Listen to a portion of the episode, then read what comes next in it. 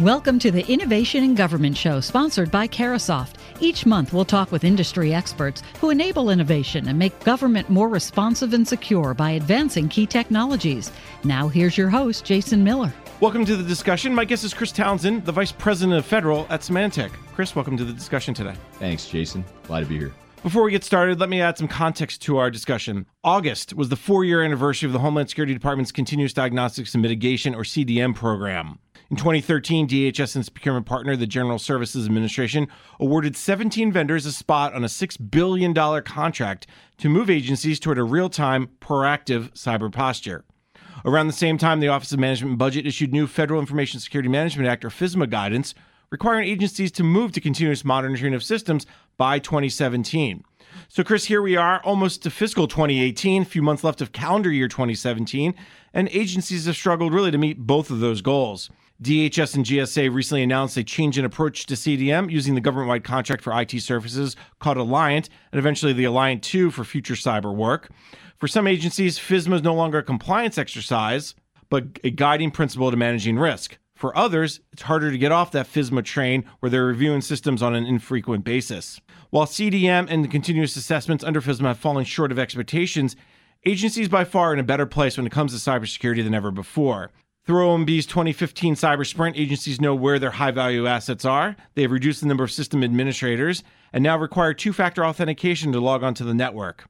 And maybe most importantly, federal senior leadership remains involved, engaged, and concerned about possible cyber attacks. The WannaCry threat from earlier this summer was a perfect example of just how far agencies have come since the 2014 Heartbleed attack. There's much more coordination, understanding, and immediate response to those threats. So, how can agencies continue to make progress? Well, that's where my guest comes in. Once again, Chris Townsend, the Vice President of Federal at Symantec. Chris, I laid it out in a way that, that looks at the last maybe three or four years. We can go all the way back to probably 2006 when the Veterans Affairs Department uh, employee lost the, the, laptop that contained 26 million uh, records of veterans, or you can go even further back to some some things that DoD has done. But what are we seeing today? What's how's the challenges really changed over the last few years? I joined Symantec about a year ago through the Blue Coat acquisition, and my first order of business after joining Symantec was to get out and meet with all of our customers and understand the value that Symantec's bring to the customer base, but also to understand the challenges that our customers are facing. And uh, went out and met with the CISOs and CIOs in all three D, all three verticals in federal DoD, civilian, and the IC. And the challenges they face are remarkably similar across all areas. First is the lack of standardization in cybersecurity. So if you look at cybersecurity in general, it's still the most fractured segment of IT.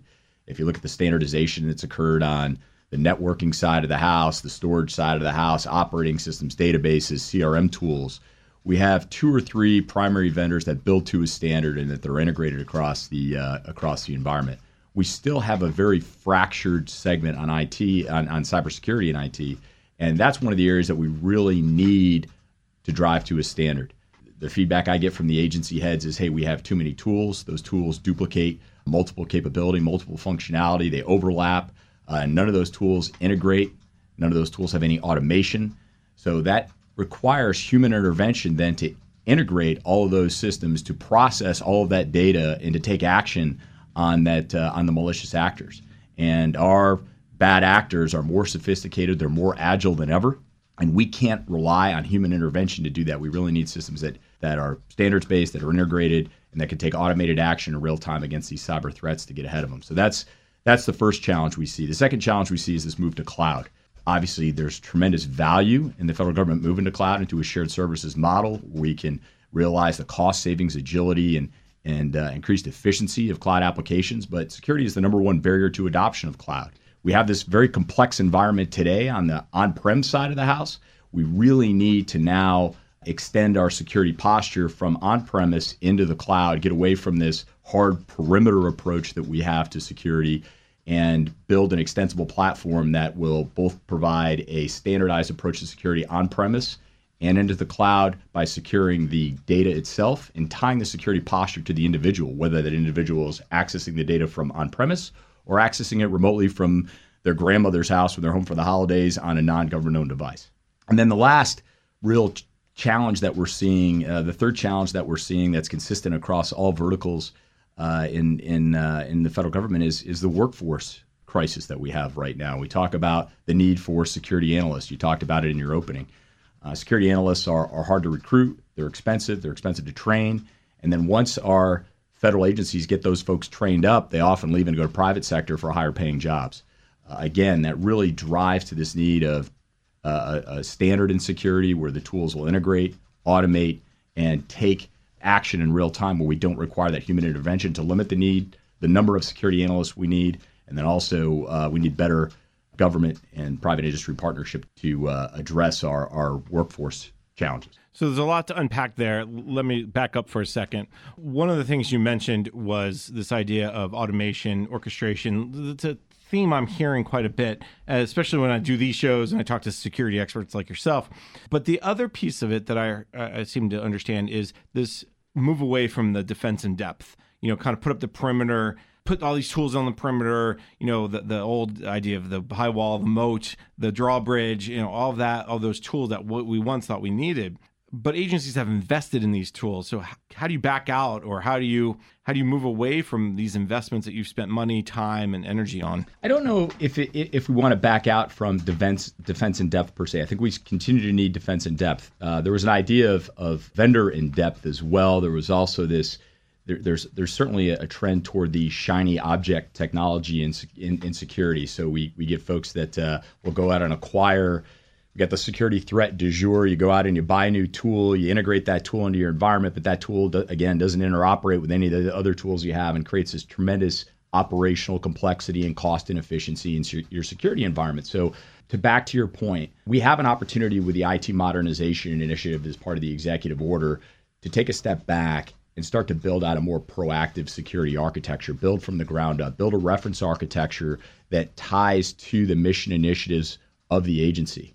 And, and again, leverage the IT modernization initiative to do that. And by doing that, we'll realize tremendous cost savings in terms of operational efficiency, in terms of interoperability, in terms of needing less people to maintain that, that security environment that will offset the cost of reducing the tools. That cost of reducing the tools is, a little concerning just because they make this big investment. And, and that's one of the things that I, I'm hearing about with the cloud. Just recently, I was at an event and they started talking about responsibilities when it comes to the cloud. So let's talk a little bit about that idea, that concept of if I'm an agency and I'm in the cloud, but it's a public cloud or a government only public cloud, whose responsibility is it for the security? And what tools do I need to, to make me comfortable that you're doing the security that you should be doing? It, yes. I think that's a, a new conversation that's starting to rise up. There's a real a, a misperception out there. FedRAMP is is a is a challenge, but it's a necessary certification to make sure that we have the right security for our cloud service providers. However, FedRAMP provides the certification that that environment meets federal requirements, it doesn't mean that your data is protected. That res- responsibility still is incumbent upon the agency that owns the data to protect their data in that cloud environment. And again, we're seeing adoption of technologies like cloud access security brokers that tie in with your on prem security environment to be able to extend your security policy into the cloud. Again, the, your, your environment is so complex already today, your security environment. Now you add cloud, your data is resides in the cloud, it resides in a mobile device, it resides on a, device that's not provided by the government and being accessed from all these different areas it's important that the agencies understand where their responsibility begins and ends, and, and you have to continue to protect that data. The third piece that you brought up, uh, I just want to, from the challenges, is the workforce piece. And we could spend the entire discussion here probably on the workforce the tools and the orchestration, the automation piece can solve the workforce challenges. Is that the best bet versus trying to hire a bunch of people and training a bunch of people? Because as you said, they get trained up, then they leave, and then there's never an ending need for more and more and more. You need to do both. So we need better interoperability with the tools, and we need the tools to to be able to take action in an automated fashion, reduce the number of security analysts you need. However, I think if we can improve the government and industry collaboration around sharing resources, cross training resources, fellowship programs to begin to build a more robust uh, cybersecurity workforce to support the government and give those folks flexibility to move back and forth between industry and government. We can address that together, but we need to do both. You brought up tools several times. That leads me down the discussion of the continuous diagnostics and mitigation program. Let's jump into that a little bit. This is, uh, as I mentioned, uh, phase three is just beginning. Uh, there's a recent RFP that came out, task order for phase three, something called Defend. At the same time, agencies are starting to enter into phase two, into phase three. Talk about your what you're seeing around CDM and how is that really changing the, the way agencies think about, but also protects their systems and networks. Well, in your opening, you mentioned that CDMs increase the overall security posture of the government, and that's absolutely the case. We've seen some great benefit from CDM. I think if you talk to most of the agency heads out there, they would say it just hasn't rolled out as quickly as they'd like. But I don't think anybody can argue that it has increased the security posture of the government, has uh, helped us deploy some security capabilities more effectively. We at Symantec are very excited about phase three. Phase three now extends from endpoint and your your operational environment out to the perimeter. Uh, we have a lot of industry leading technology that sits out there at the perimeter, web and content filtering, cloud security, data loss prevention that will now integrate with the endpoint. Uh, so we're, we're looking forward to phase three, and and uh, we feel like phase three is really going to start to bring together the border protection and the endpoint one thing when you when you talk about CDM is the slowness of the rollout, and I think that that's been, as you said, the the biggest criticism of the mm-hmm. program. Do you get a sense that the agencies just weren't quite ready for it back in 2013, 2014, and now here we are in 2017, almost 2018, and they have a much better sense of what they need and what they expect with the program. Uh, my understanding is from DHS and others is that the inventory is just. There's a great story about how some uh, one agency said they thought they had 80,000 devices, and when they actually did the audit, they had 100,000 devices, and that that's a big difference. And that was very common. But if you look at the undertaking, what they were trying to do with CDM, you had 71 civilian agencies that were participating. It was a huge, complex initiative, and you had to expect that there would be some some speed bumps along the way, and things would take longer than expected to roll out. All in all, though, I don't think you can argue with the efficacy in improving the overall security posture of these agencies. Certainly, the way that they collected the data. Uh, you know, the CDM program would reach out to the agency and ask them what tools do you have and how many users do you have, and there wasn't a perfect way for collecting that data. So certainly there were some errors made, but they've built some flexibility into the program now going forward to course correct for that. I think there were some lessons learned from phase one and phase two that will be addressed in phase three, but I'm sure there'll be some challenges in phase three that we'll have to figure out as well. And I imagine at the same time, the cyber sprint that agencies went through in 2015, uh, they know much more about what's going on in their world. Do you see that as you talk to clients in the government that they're much more aware of what their cyber posture is or what they need to defend better? The cyber sprint certainly has improved visibility into the environment. However, I will say, you know, if you talk to, to, to General Touhill, the former uh, CISO of the federal government, that was he was in that role for about nine months. His number one priority was beginning to index the data that we have within the federal government and make sure that we're properly prioritizing the data so that we can align our security investments to where our, our crown jewels are, right, in the federal government. And we, you know, obviously it's, we know that the intelligence community and the DoD houses critical data, but, you know, we found out very painfully that OPM had some awfully important data as well as, as does, you know, the FDA and patent and trade and a lot of intellectual property from private industry that resides within the federal government. So we have to make sure that we're prioritizing our security investments around our most critical data. And now that we know where the data is, we have to um, start to assign or quantify or uh, a value of that data. And that comes back to that discussion about the high value data assets.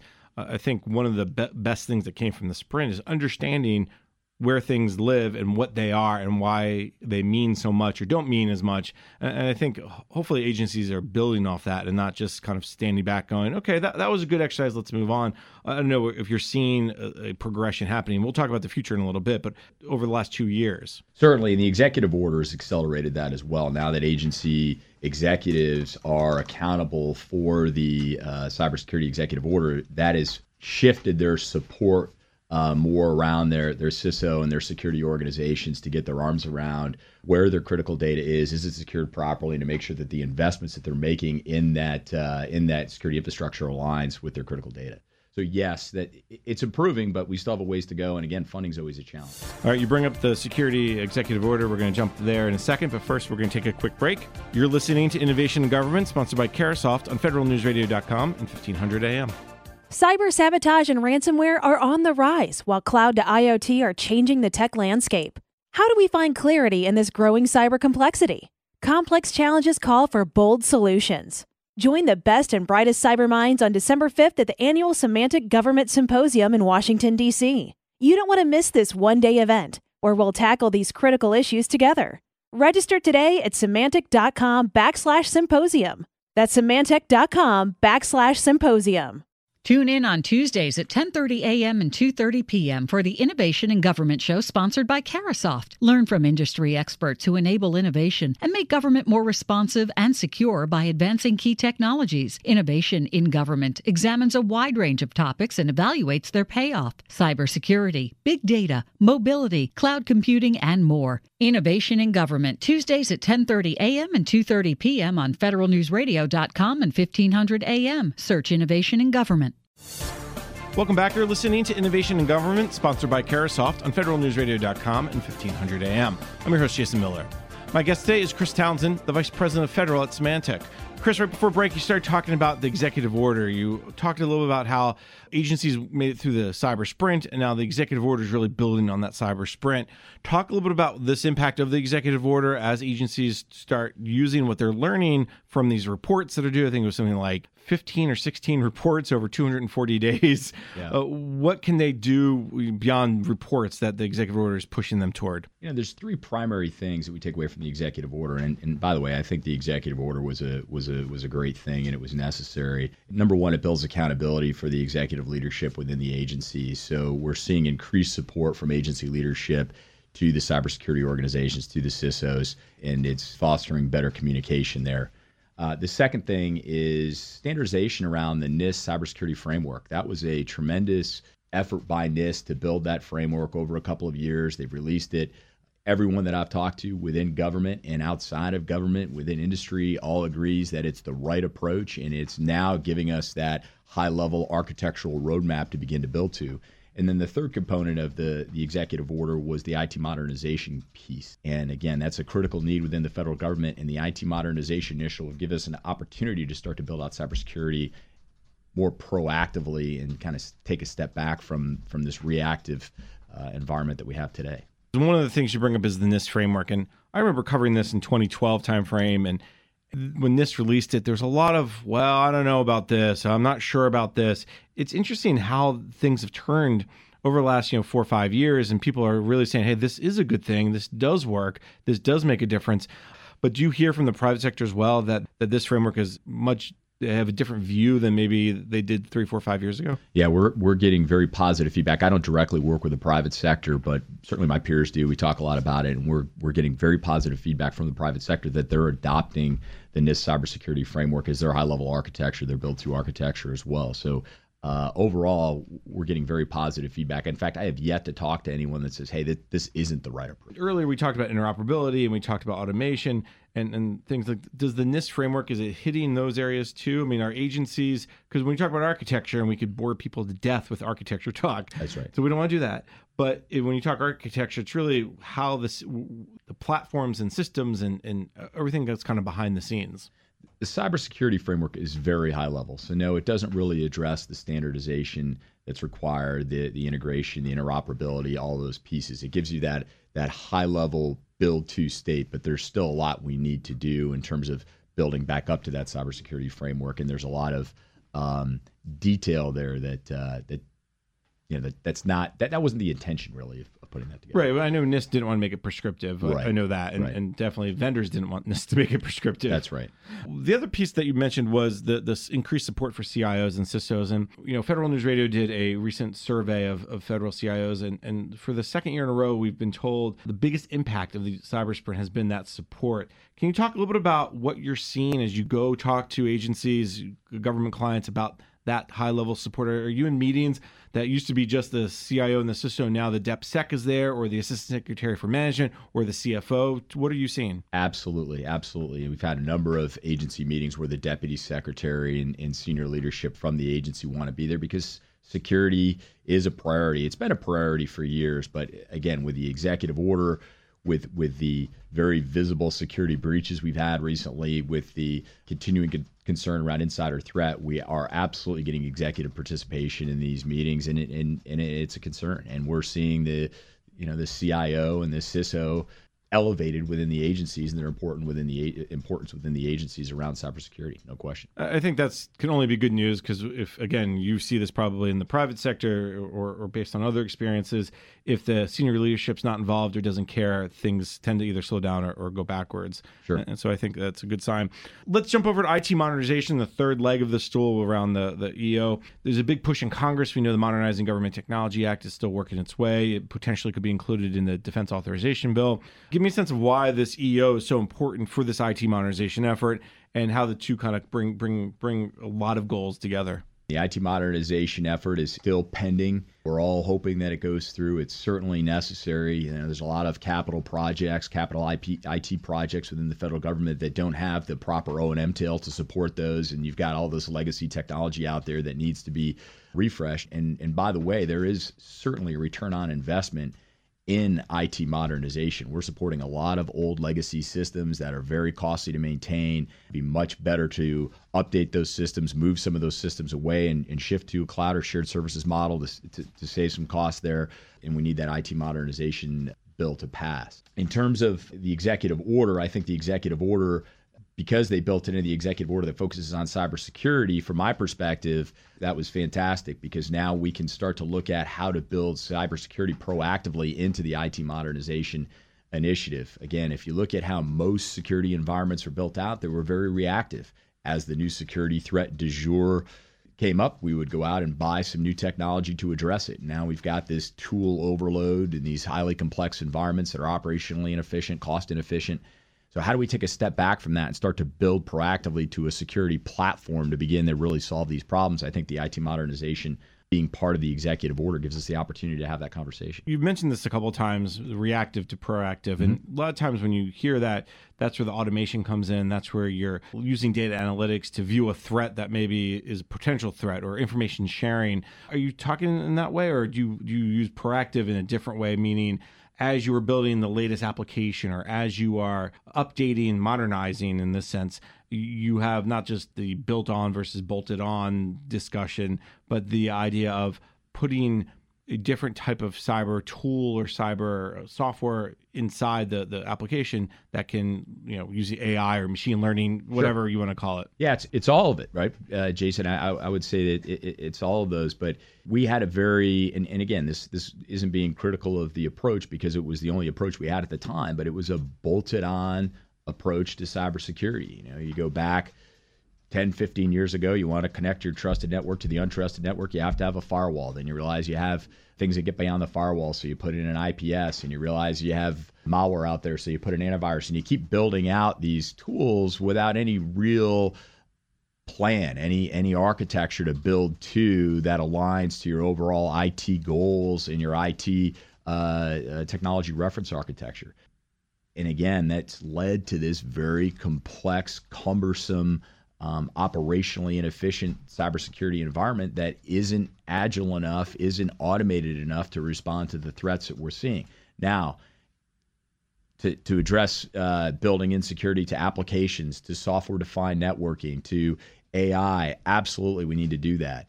We're operating in cloud environments, we're operating in virtualized environments, we're operating more in mobile environments. So that absolutely has to be a part of uh, our cyber platform, our cyber architecture that we're building to. We've talked architecture several times. Let's talk a little bit about the, this concept of a standardized platform as, mm-hmm. as an approach to cybersecurity. Uh, talk a little bit about how that could work or does work. We need a security environment to, to secure cloud that ties back into our endpoint, that interoperates with our boundary protection, that integrates with our application protection, that integrates with our mobile uh, device protection. You start to break up your uh, components of your overall cyber architecture into these pieces, and then make sure that these pieces drive to a standard that that force interoperability and automation between them.